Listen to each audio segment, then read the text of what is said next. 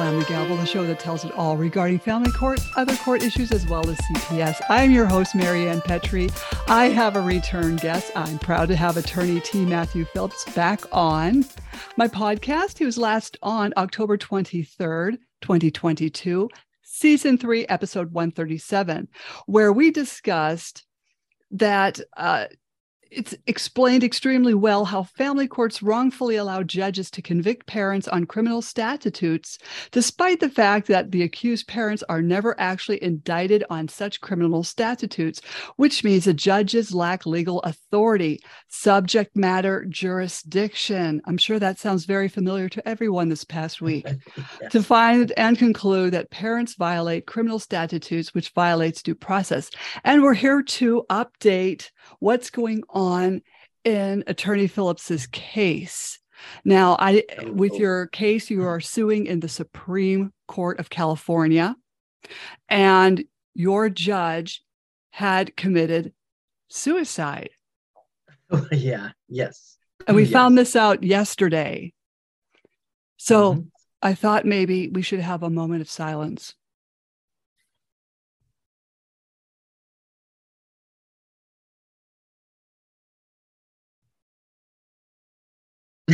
Okay, so anyways, we move on.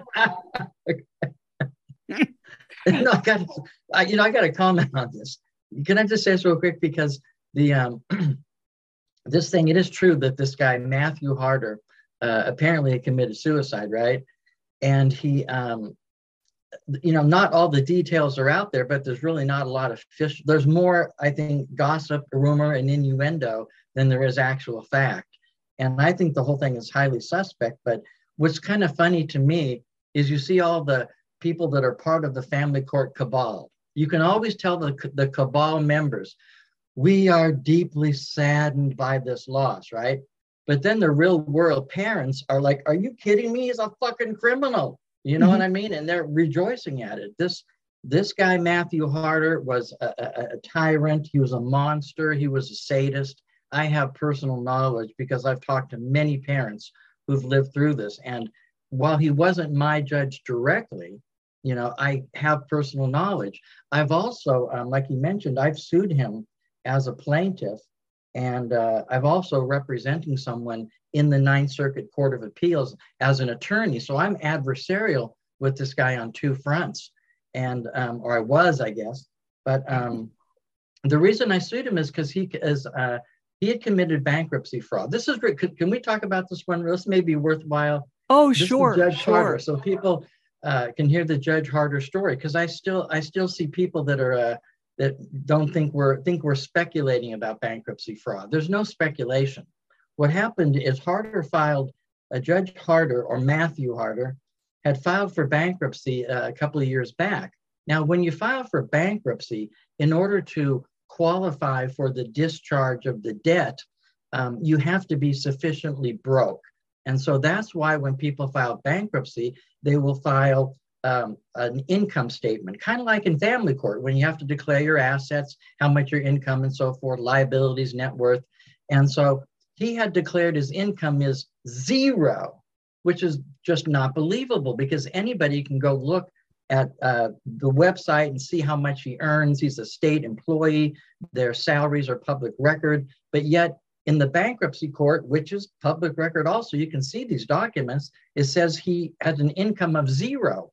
So that's perjury. That's bankruptcy fraud. This is Clark County Courts, Clark County, Nevada. And they let this guy sit on the bench, but it's actually more than just committing fraud and committing perjury, lying under oath. But um, you got to ask yourself, why was he bankrupt in the first place? A judge is supposed to be a, a symbol of being, you know, cautious and prudent, and, and they're going to be divvying up other people's assets, you know. Now I understand sometimes people go bankruptcy with maybe medical bills, what have you, but this wasn't medical bills. He's doing real estate, and like, shouldn't he be reading people's briefs and maybe holding hearings? I can't tell you how many people said they never got a custody hearing. Well, because he's been busy doing real estate speculating. They should pass a law that makes it illegal, I think, for judges to engage in business that takes time off the bench. And clearly, that's what these judges do because to them, I guess that's more pressing. But anyways, I guess the real estate business didn't work out as well as he had planned. And so he filed bankruptcy. But on top of that, during the pendency of the bankruptcy, he received a home, a single family home worth like $300,000. It was quit claim to him. So when he received that $300,000 asset, he should have contacted the bankruptcy trustee because the bankruptcy trustee can sell that home and take the proceeds and give it to the debtor, or rather the creditors, you know, 15 cents on the dollar, who knows how much, you know. But uh, he concealed that asset from the trustee. That's a separate federal crime. And so when I learned about these things, I contacted the, you know, Nevada Attorney General. Well, that's a dead end because Aaron Ford is not going to care. Like, why would he? You know, um, I contacted, you know, the U.S. Attorney's Office. I contacted the bankruptcy court. I contacted the bank, you know, in writing. And I'm not just speculating. I'm saying, look at Exhibit One. Here's his statement. Look at Exhibit Two. Here's a deed from this property in Logandale, Nevada. You know, it's all right there.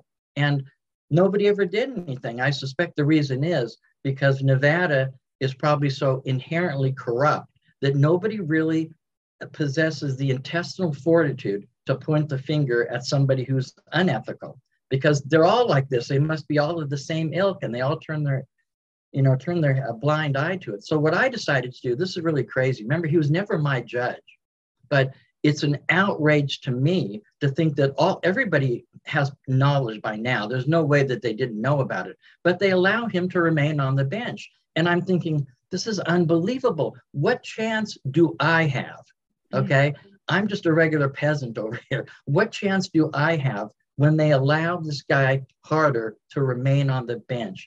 That is a potent symbol of corruption because it's a dead bang crime that he's committing. And it's not like it's a subjective thing, and, and it's in a place where everybody can see it. This judge had the audacity to perpetrate a fraud right under the nose of a federal judge and in plain view of the general public who can see the filing. So, anyways, um, it was just kind of a frustrating thing. So I sued him as a plaintiff and I, I, advanced a legal theory that had never before been advanced.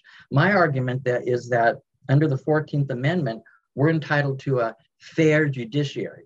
Now, what does that mean? Who knows what it means? I mean, there right. are cases that may explain it, but the parameters, who knows?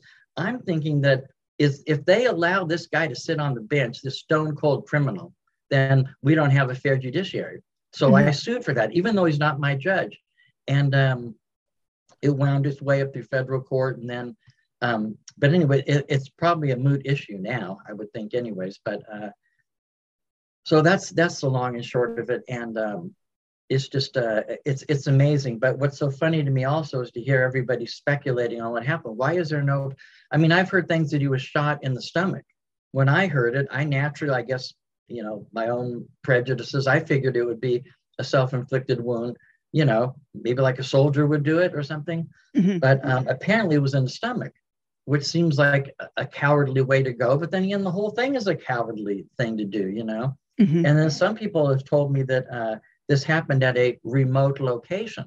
then you wonder why would somebody, you know, drive to a remote location? I mean, and it, did somebody had to call 911 because I understand there was a helicopter and an airlift to the medical center. So who called 911? I mean, the whole thing is is really sketchy when you think about it.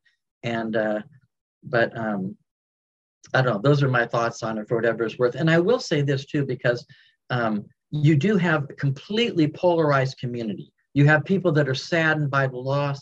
He was such a wonderful person. And then you have others that are just uh, the, the vitriol. And we, we get it because I have, you know, page on uh, Facebook and on the um, website, and there people are sending us messages. You know, they really, really hated this guy because he really ruined a lot of people's lives in a huge way. And I can only imagine the future generations, all the kids that will suffer from this and continue to suffer from him. And then you think to yourself, you know what? They're just going to, that ugly monster that was in Department N, well, Department N will grow another ugly monster, and they still got a couple dozen ugly monsters left. And the point is, like, when is this going to change? You know, um, it, it, seems to me that the, um, if they really wanted to run a decent courthouse, if they really wanted to be fair and just, the powers that be would listen to what the, the people have to say about this because this guy was bad apple. And more than anything else, I mean, uh, you know, there, there was a local thing. Um, some guy was running for a family court judge, and I guess he was despondent and you know had some depression, and they were really riding this guy, saying, you know, you're not eligible to be a judge because you had a bout of depression. You know, they're just really coming down hard on him. Well, what about the guy who, you know, who shot himself? I mean, obviously, you have to conclude that he was depressed. You have to conclude he had some kind of mental illness, and how long was it going on? Mm-hmm. Then we come to learn this is I didn't mean to talk about this thing, but it's I guess it's on my mind because everyone's mm-hmm. talking about it. But um, he also uh, I did have him actually as a judge briefly, but this is totally fortuitously. What happened is um, I'm losing my train of thought here, but uh, he had contacted uh, well. I had disqualified a series of judges to be my judge in my domestic case. Mm-hmm. Well, eventually the dice landed on this guy Harter. Mm. Okay. Now that's it's unbelievable because why would they assign me to Harter? Everyone has to know that I'm suing Harter, both as a plaintiff and as a counsel of record. So they assign me anyway. So I, all right, I guess I got to waste my time here. You know what I mean? At $950 an hour, I got to write a motion to get rid of this guy. Mm-hmm. And it, as soon as I as I filed a motion, uh, the judge tapped out and that was it. He he you know gracefully recused himself. But now looking back on it i come to learn he's been on administrative leave for some time. We don't know how long. I've made some public records act request i want to know how long was he on administrative leave? And here's why. Because uh, back in october um, this was about three, two three weeks ago he signed or apparently he signed the recusal order. You know Judge Matthew Harter, you know, I do hereby recuse. But I went and looked at the order because I'm thinking, wait, how did he sign an order? Because people are telling me he's been on administrative leave for several months. Well, I look at it and the thing is signed by his judicial assistant. And I'm thinking, wait a second, why is a judicial mm-hmm. assistant this guy, Mark E. Fernandez? That's his name. I'm going to sue this guy because this is fraud. You know, I asked him point blank, I said, you know, why are you signing these? You know, where was the judge when you were signing these? And he gave me really some uh, suspicious answers, just really, you know, and uh, so uh, to me, that's just absolute fraud. And I understand it's a commonplace thing. And it makes mm-hmm. you wonder, like, who's really running the courthouse? Is the JEA, you know, that's judicial executive assistant. Are these people getting paid money on the side? You know, to do rulings. It makes me wonder. I mean, I don't have any actual knowledge of this, but all, all I hear people talking about. And the judge is going to be busy. You got to think these judges, they're they're doing real estate deals and who knows what all. They don't have time to be on the bench. Next thing you know, the JEA is running the courtroom, and maybe that explains some of the bizarre rulings that don't look like they were written even by someone that went to law school. So, um, but anyways, I kind of digress. We just want to know how long this guy has been uh, on administrative leave. And why was he on administrative leave? Did he break his leg? I mean, you know, maybe that's a legitimate health thing. I mean, but then again, you think he'd ought to be able to work with a broken leg. I don't know. Or did he have some kind of mental illness? If if I were a litigant in his courtroom, I would immediately make a motion to overturn everything because he's obviously was, you know, cuckoo for Cocoa Puffs, or else mm-hmm. he wouldn't have done what he did in the end. So, and um, and I I think also I will say this um, if people aren't angry about this, you know, mm-hmm. and I, I, I, I come, I want to come across as angry. Don't mistake this for my parenting style, but, um, but I'm angry about everything that goes on in the family court and this guy Harter. And if where people, you know, don't achieve any kind of level of anger, that's a problem. Because if you're in an unjust setting and you don't feel anger, then you're part of the injustice. That's just the bottom line. That's a, a famous quote by St. Thomas Aquinas, uh, you know, the Catholic philosopher from many, many years ago. But um, so that's my opening. yes, it's very interesting that this all happened.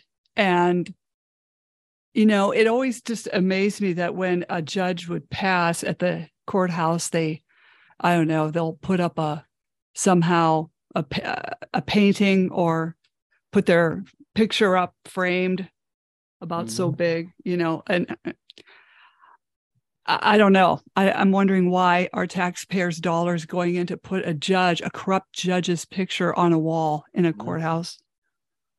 You know, and people have asked me, you know, what we can do about it. And I try to think what kind of constructive things could. Well, I think what we need to do is there needs to be mental health exams mm-hmm. for every judge. There, you have to do that because um, because really we don't know they're doing important decisions and you want to give them drug tests you know? People always say you know should if a musician is working on a gig should they be drug tested? Well nobody really cares if a musician while they're playing music. What about if the pilot flying the plane? Do you want him smoking weed driving the plane? Well probably not. Do you want the judge get, you know getting high while he's making no you really don't want to. Judges should be drug tested. It should be mandatory like i don't know why any because if you think about how important a job is the more important it is, probably the greater the need to drug test and also to mental health, do mental health evaluations. These people, you know, that are in the family court, at least in Vegas, you know, they get elected and um, they just get elected because they got more, they got the most money of all the people that are running. And, you know, 95% of the time, the person who spends the most money wins in American elections. So all we know about these people is that they used to be family law attorneys. Well, if they used to be family law attorneys, that means they've been inculcated, they've been brainwashed in how it's, you know, in all the corruption. And um, I think there should also be like a, a literacy test for judges. Because I, and I mean this too, because if I would like to just, you know, ask any family court judge, what does the Seventh Amendment say? Like, would they be able to even know what the Seventh Amendment is? What about the Tenth Amendment? You know, what if I asked them, um, what are the five constitutional guarantees in the First Amendment? How many judges in family court could even answer those questions? They mm-hmm. would have no idea, right? Do they understand that the concept of familial association, that's a right of association under the First Amendment that pertains to the family setting. You have a First Amendment right to have private speech with your children outside the scope of the government wizard, or what's it called? The uh, family wizard. Family Wizard. I can't remember what it's called. The which is remember, Family Wizard is just a clever euphemism for government wiretap. That's all it is. And I would never go along with that. It's a wiretap, you know. And I would never go along with any kind of psych evaluation myself because the government needs a Fourth Amendment, you know, a, search warrant to, to do a search inside my mind. But I think that the opposite, that they should submit to mental health exam because what they're doing is too important. And I'll tell you another thing. There was a, a movie I watched recently about the official hangman in uh, in England. He was like the guy who would do the hangings, and he was doing his gig during like the 40s and 50s and he hanged a lot of people. That was his job to go get the rope to take the measurements to calculate the fall mm-hmm. to separate the third and fourth vertebrae whatever it is. And um, but after a while it took its toll on him. And now why am i saying this? Because i have to believe somebody who's taking away children who's separating families eventually it's going to take a toll on the psyche you know now i don't know if that if that's what happened with Harter because frankly i don't think he possesses a conscience he doesn't have any kind of or didn't have any kind of conscience or remorse or anything else but the point is that i believe there should be drug testing for judges mandatory constitutional literacy tests and there should be some kind of mental health evaluation. Myself, I don't believe in, in mental health exams. I don't really think they um, they uh, they yield anything valuable. But knowing that the judges are so wedded to the concept of forcing psych evaluations on everyone else, mm-hmm. we should do it on them, at least to see how they fare under their own standards and guidelines. Because I don't know if I could really judge whether somebody's competent or not. To me, the question is whether they know right from wrong. And what's crazy is the family court judges I've seen, they they have a casual disregard for what's right and what's wrong. They do whatever they do in the moment and they act secure in the knowledge that they will never get sued. They really believe they have absolute immunity for everything they do, and, and they don't. And uh, you can always sue a judge when they do an, a non judicial act. You can always sue them when they act outside the scope of subject matter jurisdiction. If they were to act in the clear absence of all jurisdiction, that's Stump versus Sparkman, the, uh, the 1978 case.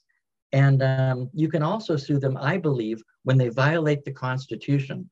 If a judge violates your constitutional right, that's not an error. I mean, it is an error, but it's not an inadvertent error. It's not an oops. If a judge violates your constitutional right, they are amenable to suit. And I think the reason why is because liab- rather this notion of judicial immunity arises under state law, but the concept of um, of the Constitution is a federal thing. So nobody is immune from the strictures of the Constitution, including judges who make bad calls. And let me say it also, they take an oath.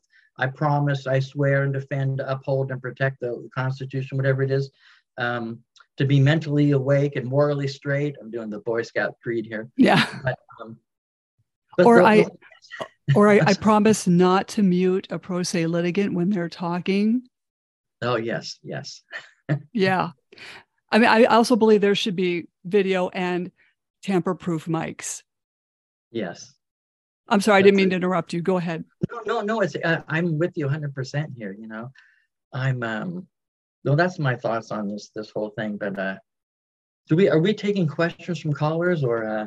No, you're just stuck with me. Camera to look at. you're stuck with me because okay. the last time we talked, and I should have said this in the beginning, is that we did do a Facebook Live, and uh, now you're, you're just you're just stuck with me. So. Oh, I love it! I love it. but I know you have a conference call coming up, and I don't know what what time that is or how much time we have. I haven't um checked my phone here. Oops. No, I haven't got. Uh, I'm waiting for a text to come in. So, but anyways, um what else were we going to talk about? I can't even oh, remember. Oh, we we were talking okay. about like uh your well, we had talked about your case and you know uh, the, the subject matter jurisdiction. Mm-hmm. Why do these judges get this wrong all the time? Well, it, it's it's you know I think they're doing it on purpose my, myself, but but my subject matter jurisdiction argument is that I have the, a judge found I committed a crime. And I'm not saying that in a colloquial sense. The judge actually fi- found that I violated NRS section, uh, whatever the number is, blah, blah, blah. It's an actual criminal statute. And the question is, how did I come to violate this criminal statute? NRS 207.190. It's a coercion statute. It's a statute that says if you beat someone up, to keep them from doing something or to force them into doing something, if you coerce them, then you go to the state penitentiary for like six years. Now they're using this criminal statute not to put the bad guys in jail, but they're using this criminal statute for an off label purpose. What they're doing is they're using it to take away kids. And I have to believe the legislators who wrote this law, they intended that it would be used to jail the bad guys who commit crimes. But they used it in my family court case as pretext to take away my son. And they said, I violated this criminal statute. But my argument is wait a second, I was never arrested for that criminal statute. There was never a probable cause to believe I committed it. There's no criminal complaint anywhere. I'm never put on notice of the criminal facts alleged or the criminal statutes allegedly violated. It's just one day the judge in their uh, ineffable exercise of discretion says, okay, well, yeah, Phillips committed a crime. Okay, take away his kid, child support, and then the Title 4D dollars begin to flow. And that's the jackpot. That's what they've been waiting for. All family court and all roads lead to that one thing the magic of the Title 4D security dollars. Mm-hmm. And that's why they kidnap your children because the state can't earn an honest living. The only way the state can make a buck these days is when they kidnap your children. Someone's got to end up being a non custodial parent, someone's got to pay into child support. And even if they're paying faithfully, the state has to be there to administer the program. And they get lots of money going after these deadbeat dads. I suppose it's women also, but oh yeah, I was one speaking, of them. yeah, yeah and they and it just becomes it, it's it's a sickness that they do this and but anyways back to subject matter jurisdiction um, i was never indicted the word indictment is of course the old english word that means criminal complaint we still use it in america um, but the fact that there's no people of the state of california versus T. Matthew Phillips. That's never happened, okay? And so, how could the judge con- conclude I committed a crime? My specific argument is no judge has subject matter jurisdiction or authority, has any kind of legal authority to find or conclude that I committed a crime unless there's an underlying indictment. If there's no supporting criminal complaint, then there's no basis to find or conclude any criminal findings. But my judge is a full on criminal, and uh, Vince Ochoa is his name, and I'm going to keep suing him and I'm going to take his money and I know where to garnish his wages. And so that's my goal to take his money and I'm going to keep fighting this, you know, to the Supreme Court. And I'm I'm I'm anxious to do. Oh, and the good news is also I thought I would make an announcement here.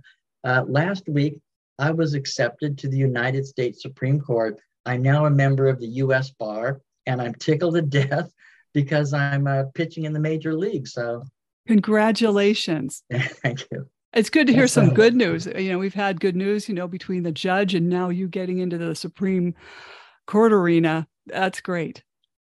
No, I'm I'm I'm so excited about it because uh, I realized I had no idea. It's kind of a hard hustle.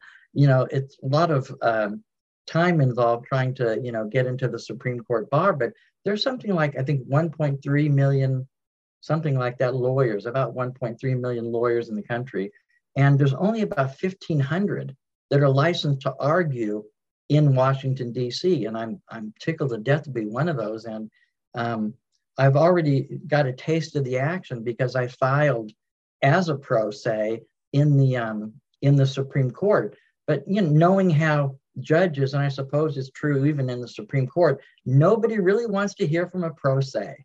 You know what I mean? Mm-hmm. And it's kind of a sad thing, but that's the main reason that I wanted to become a member of the bar of the Supreme Court so I can argue my case. And I'm uh, actually, it's going to be on looking at the calendar here. Next, um, this Friday, my case, this is a cool thing actually. This here comes the announcement, okay? This Friday, they're going to be discussing uh, my petition. And I'm so excited about this because uh, on Friday, you're going to have, uh, you know, Justice uh, Roberts and Samuel Alito and uh, Clarence Thomas and the rest of the gang are actually going to be, you know, voting and deciding whether or not we have oral arguments and whether, uh, you know, what's going to happen. And I think I'm pretty sure we will know the week following. So the week of the 21st, they're going to issue an order and either says we're denied and the I mean I'm tickled to death and I'm trying to really be super duper positive, but it's like a 1% chance, you know. But then again, I think we do have a great case because the issues really are of nationwide importance. I mean, mm-hmm. they really are. And not only that, but it's such a grand scale. They always say the Supreme Court is not there to correct errors of a lower court, but the reason the Supreme Court is there is to promote the greatest good across the greatest number of dynamics.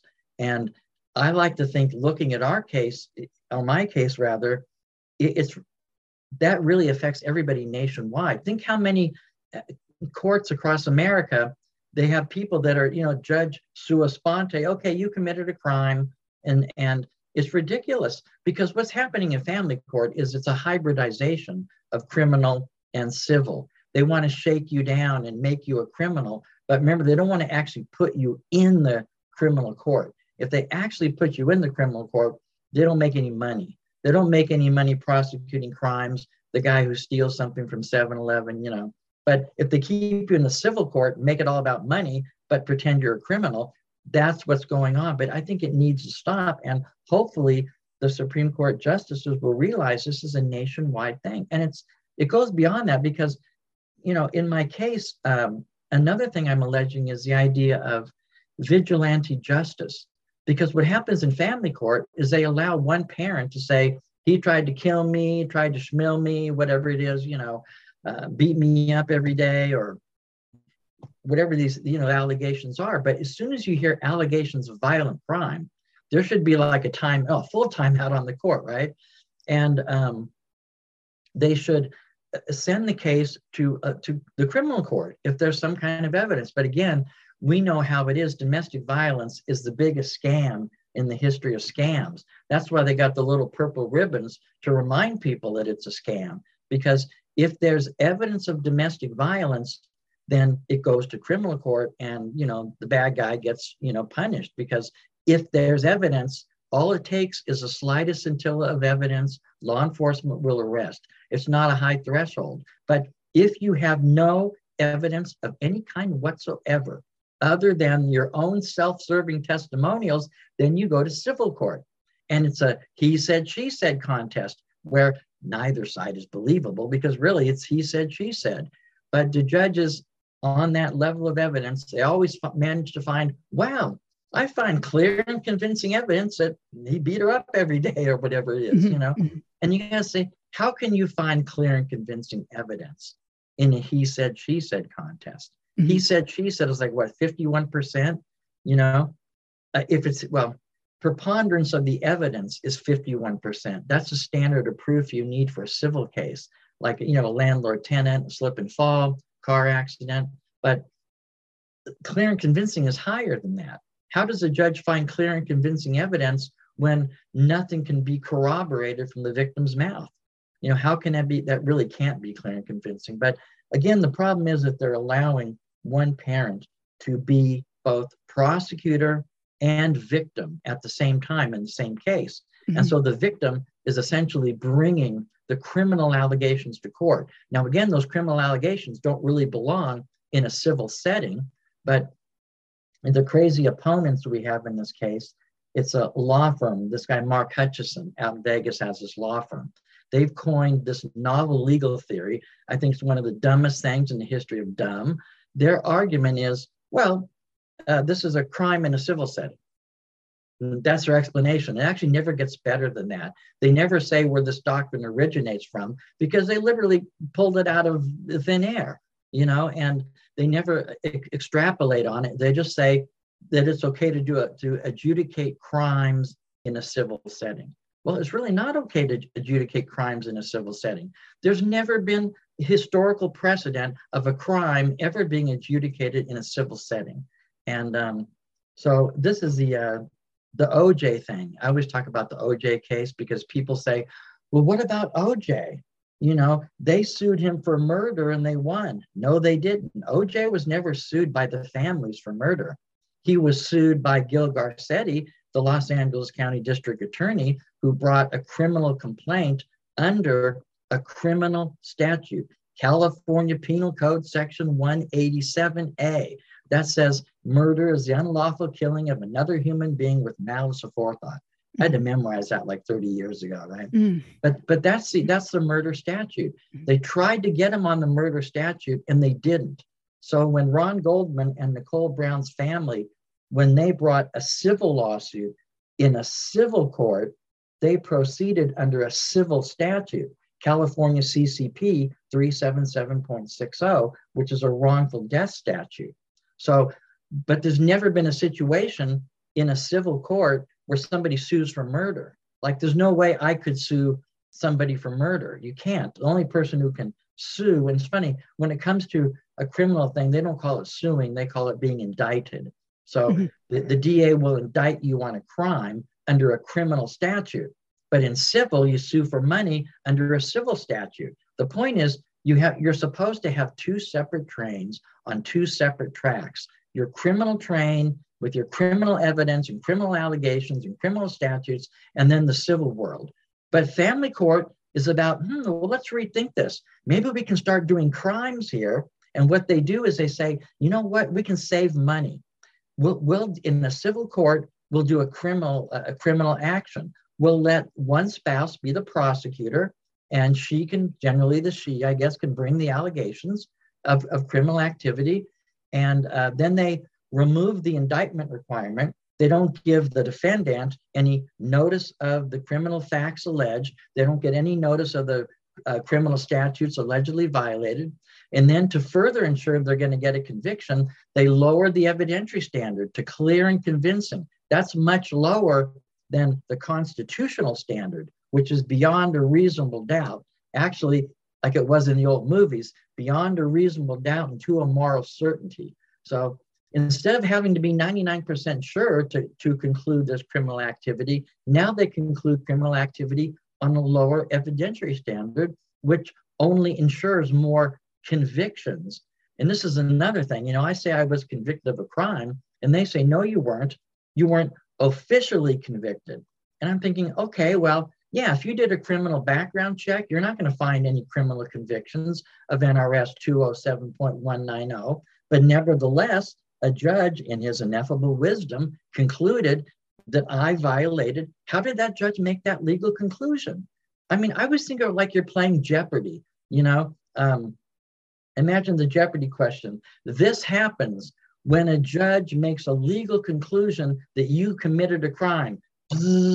Um, what is a conviction? No, I'm sorry, you're in family court. You weren't really convicted, but they managed to take away my kid anyway, and they they they stuck me with all kind of you know hundreds of thousands of dollars in fees, and it's um it's absolute insanity. But another thing they do to ensure the conviction is they've removed the presumption of innocence, and this is really troubling to me. I've, I've done a survey worldwide, and basically all countries in the world have a presumption of innocence, but not in America. And they've stopped doing it in England and Canada and Australia and New Zealand.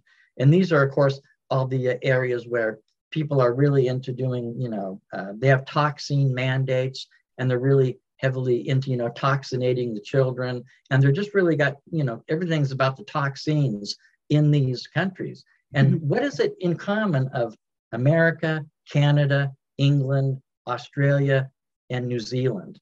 All these English speaking countries, they've all adopted this family court system and they've all removed the presumption of innocence, which is crazy because the presumption of innocence goes back, you know, they've had it in, in so many criminal codes and Napoleonic codes and, you know, these basic, basic ideas that you have to be presumed innocent. I mean, everybody has seen, uh, what's that show? Uh, uh, cops, right? Everybody mm-hmm. watch cops and they they show the guy getting arrested and they show him in a bad light. And then, but they always have the disclaimer: all persons are innocent until proven guilty in a court of law. You are innocent. The judge is supposed to presume you're innocent, you're totally innocent until that magic moment when the jury says that he did it. We, the jury, in the above entitled action, conclude that he did it beyond a reasonable doubt. That's never happened for me. So they should be presuming I'm innocent, but they're not. They've removed the presumption of innocence. And what's crazy too, if you look at Article 11 of the United Nations Charter, the United Nations supposedly stands for the presumption of innocence.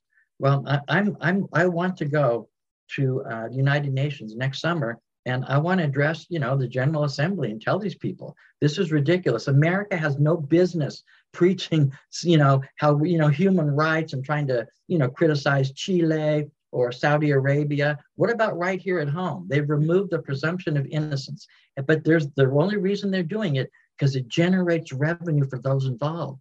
That's the only reason they're doing it is because these lucky few and to me they're all monsters in, in the you know I, i'm critical of a lot of the uh, the judges but the attorneys are just as bad they're complicit they're complicit in evil and they turn the other way and say well i'm just doing my job someone's got to do it so i'll just rake in all the money and the whole family court really is uh, it's become a haven for useful idiots who, in my opinion, have no legal skills of any kind whatsoever, but they just, they're in the right place at the right time to rip everybody off. And they have no kind of, um, any kind of ethical backbone. They don't care anything about the children. They don't mm-hmm. even know the children's names. It's never about the children. And it's disgusting what's happening. But um, this is turning into a well, uh, well, isn't it something that when a judge rules against the fit target parent, and takes the child completely away from the fit target parent.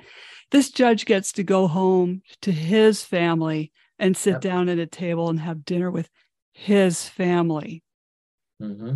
I wonder, yeah. you know, does he just blank all this out that he destroyed a couple of lives today or what?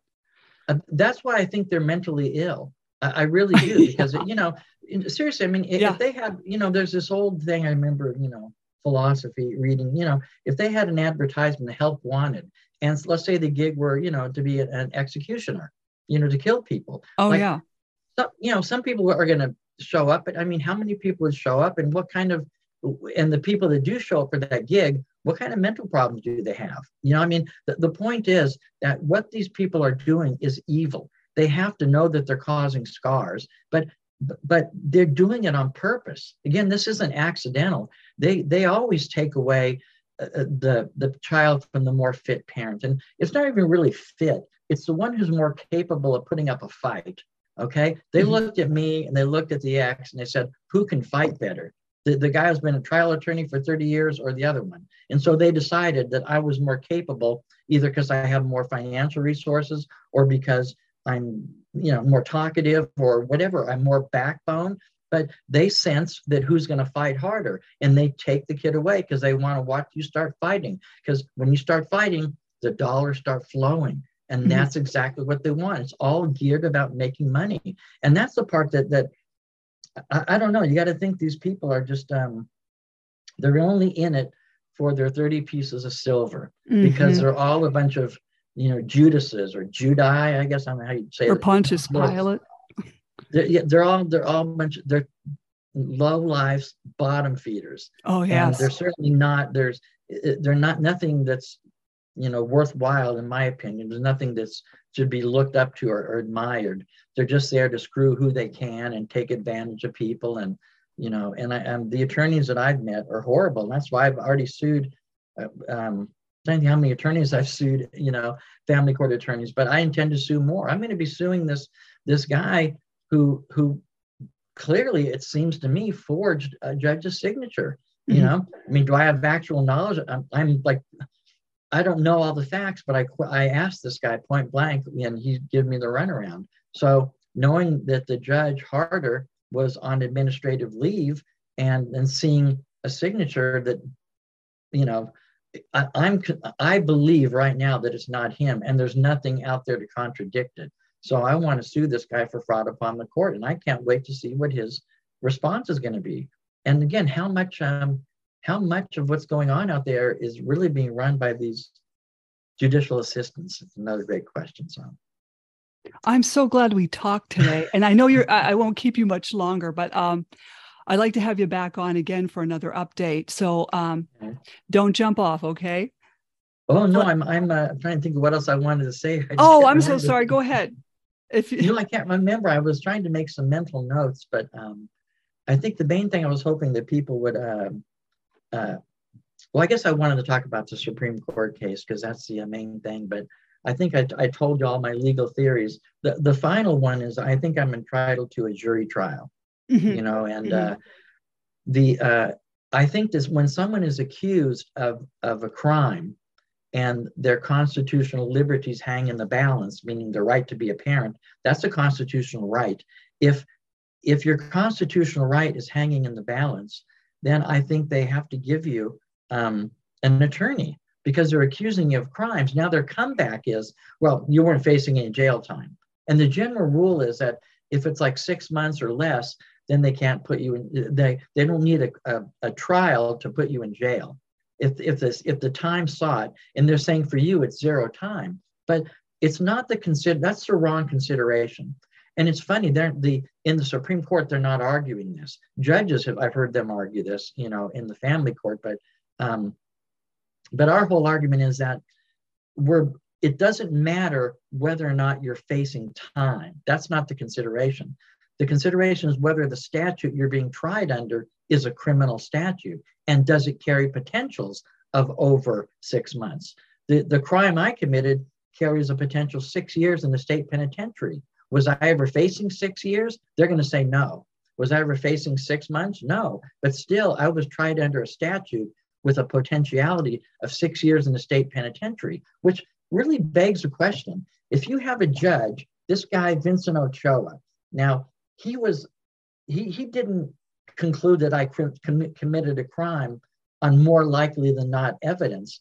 He he concluded I committed a crime by clear and convincing evidence, and yet there's nothing to corroborate this, nothing to verify it, nothing than the self-serving testimonials. Not one witness, not one piece of substantiating evidence other than the testimony from the victim herself, and she has every motive to falsify. Remember, because they have, they have a stake in whether or not their lie rings true. Because if if it hits the mark, then they get the kid, and the more if they get to have the kid, they get more money in child support. You know, and, and the thing is, for those um, the people that that do lie in family court, you know, there are plenty of people who do lie, but for those people who do, it's a calculated business decision. You really can't fault somebody if you think about it, because if a person is clever, if a person is intelligent and well read, they're going to make a business decision. Say, you know something? If I lie and and and and they believe me, then I'm going to score big. If my lie gets found out, what'll happen? Nothing. How many people have ever been prosecuted by the district attorney for lying in family court? Zero. It just doesn't happen. So why wouldn't you try to do it? You know, again, you really can't fault somebody because if that person has no conscience and has no problem lying, then why not? You know, it's a question of morality. And everybody, when it comes to these things, they create their own moral universe. And if it's okay for them to do it, it's okay. If they sleep great at night, that's that's fine, you know. And it's it's maybe a, a shame. It's a you know maybe that person shouldn't be a parent. You know, I don't know, but um, it, it's the point is they shouldn't have created a system like this in the first place mm-hmm. because if this judge Vince Ochoa is so sure that I committed a crime, well, how come I'm not being arrested for it? How, mm-hmm. how come they're not indicting me? Mm-hmm. A, a, you know, if a policeman has a hunch that, that I beat up, all is a hunch, then they can basically arrest me and they can prosecute me, file criminal charges. We're talking about a police person who's by and large uneducated in the law. I mean, that's just the truth. But compare that to a judge who's been a judge for what, 10, 12 years, and a lawyer for like 30 years before that, doing nothing but family law. You would mm-hmm. think that they, you know, but even though this person, you know, you think they're an expert in domestic violence and stuff, if he's such an expert and he's so sure it happened, why am I not being indicted? Somebody mm-hmm. indict me. There's a reason. I'll tell you why they wouldn't indict me. You know why? Because the case wouldn't survive a preliminary hearing. If we had a probable cause hearing, all I would have to do is say, um, Your Honor, there is no evidence of any kind uh, whatsoever. There is uh, not one witness, not one piece of substantiating evidence other than the testimony of the victim herself. And she has every motive to falsify, mm-hmm. right? Mm-hmm. I'm actually, you know, I'm you probably recognize that line. I'm quoting Al Pacino. You know, I always do my mm-hmm. favorite, you know, with the witness for the prosecution, you know, but um, anyways, that's the uh, basically the long and short of it. And we should know on the Supreme Court thing, we should know by uh, by next week. I'm thinking. Okay. So not this coming one, but the week after that. And even if we do lose, I, I want to bring, I want to represent other people. Mm-hmm. Because if we lose, it's not necessarily because it was a horrible argument. If it says petition denied, I mean, maybe they, you know, I understand that they get about 8,000 petitions a year. And of those 8,000, they hear maybe 70, which is probably less than 1% when you think about it. But um, but the whole point is that even if we do lose, I want to represent other people making the same arguments because it's kind of like, you know, they do with abortion. Somebody's always filing petitions in the Supreme Court for different nuances on the abortion issue. That's always going to be a hot topic. And every now and then the Supreme Court bites like they did recently in that uh, um, abortion case that they had. And so I, I'm I'm hoping other attorneys will start making these arguments because it's really it's a fundamental it's a they're ruining a whole generation of children and they're scarring parents and you know every family that goes through the family court they have no assets left the children's not going to really get any inheritance at this point you know mm-hmm. what i mm. mean mm-hmm. and so in all in all of my time is spent you know trying to to you know, uh, there's other things I could be doing other than this, but anyways, but I but I'm I'm glad I'm doing it. It's a worthwhile thing, and I believe one of these days my son will watch this, and if my son ever does watch this, I want him to know that I'm doing this for all the right reasons. I'm doing this because I want him to grow up in a world that's not a shithole like Clark County, Nevada.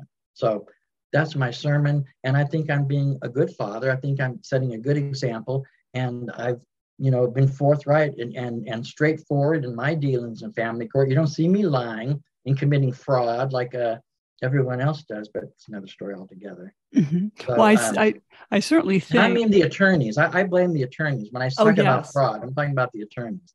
So, mm-hmm. anyways. Well, I want you to win because I know your case has merit, and I hope they look at it very closely and rule in your favor.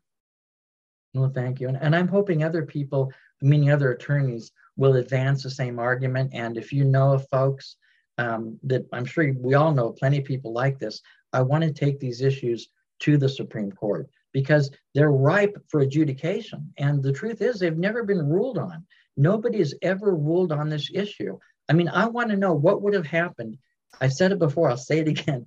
If Ron Brown's family and um, Nicole Goodman's, uh, Nicole Goodman and Ron Brown's, I can't say it here, Nicole Brown and Ron Goodman's, Goldman's family, if they sued for murder, like, what would happen if they sued a civil lawsuit? What is a civil judge going to think? Wait, you're suing for murder?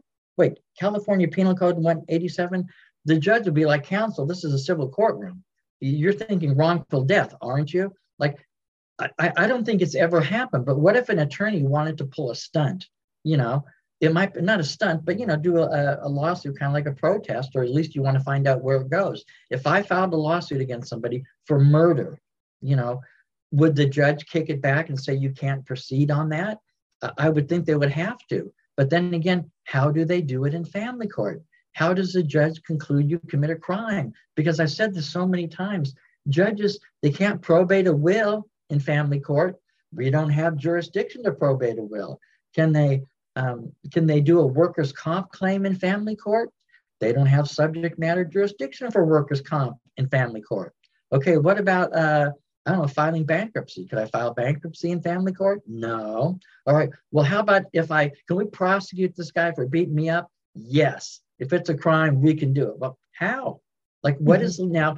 What happens is you have experienced lawyers who say Phillips just doesn't understand how it works. He just doesn't understand. That's what we do. That's how it goes. He doesn't practice this type of law. Well, Yes, that is that's a true statement. That is how it goes. They do do this. If you were to ask a lawyer, you know, and the lawyer were really giving you honest advice, they would say, "Well, there's the law that was written, and I guess is aspirational, but it don't make no money." So we have this is what we do. It's not really the law, but it's what the laws evolved into.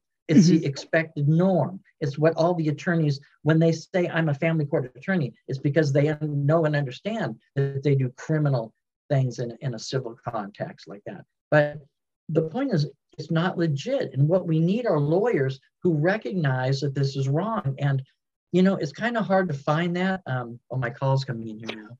It's okay. No, it, it's it's kind of it's I'm I'm I'm going to call him back in a second. It's it's kind of hard to find lawyers who um, who are really willing to stand up for what's right. Because nine out of 10 out of 10 lawyers are just like okay i got to get the retainer bring the 3500 in cash i'll meet you at the courthouse you know 20 minute hearing bye bye never talk to you again. Right. that's what the lawyers are thinking. The lawyers are not thinking you know what what is what is just you know what is true? And um, but that's i think the fault of uh well it could be a lot of reasons for that one but um, I should probably jump out here. Um, did we touch all the uh, the subjects or? Oh, definitely. And I'm going to have you back on. So, hey, uh, don't jump off. Slam the Gavel is a podcast to help the public understand what really goes on in these family courtrooms. I am your host, Marianne Petrie, author of Dismantling Family Court Corruption, Why Taking the Kids Was Not Enough, and Cry Out for Justice, Poems of Truth.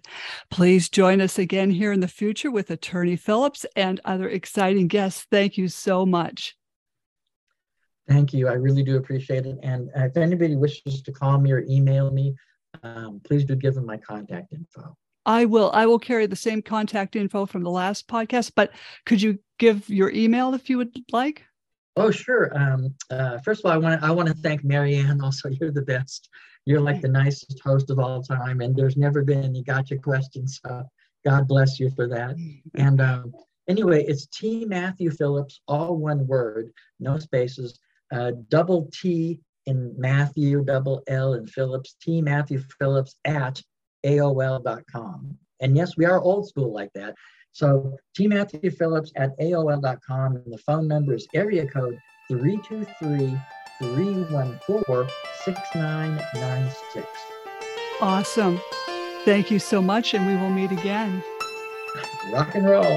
Definitely.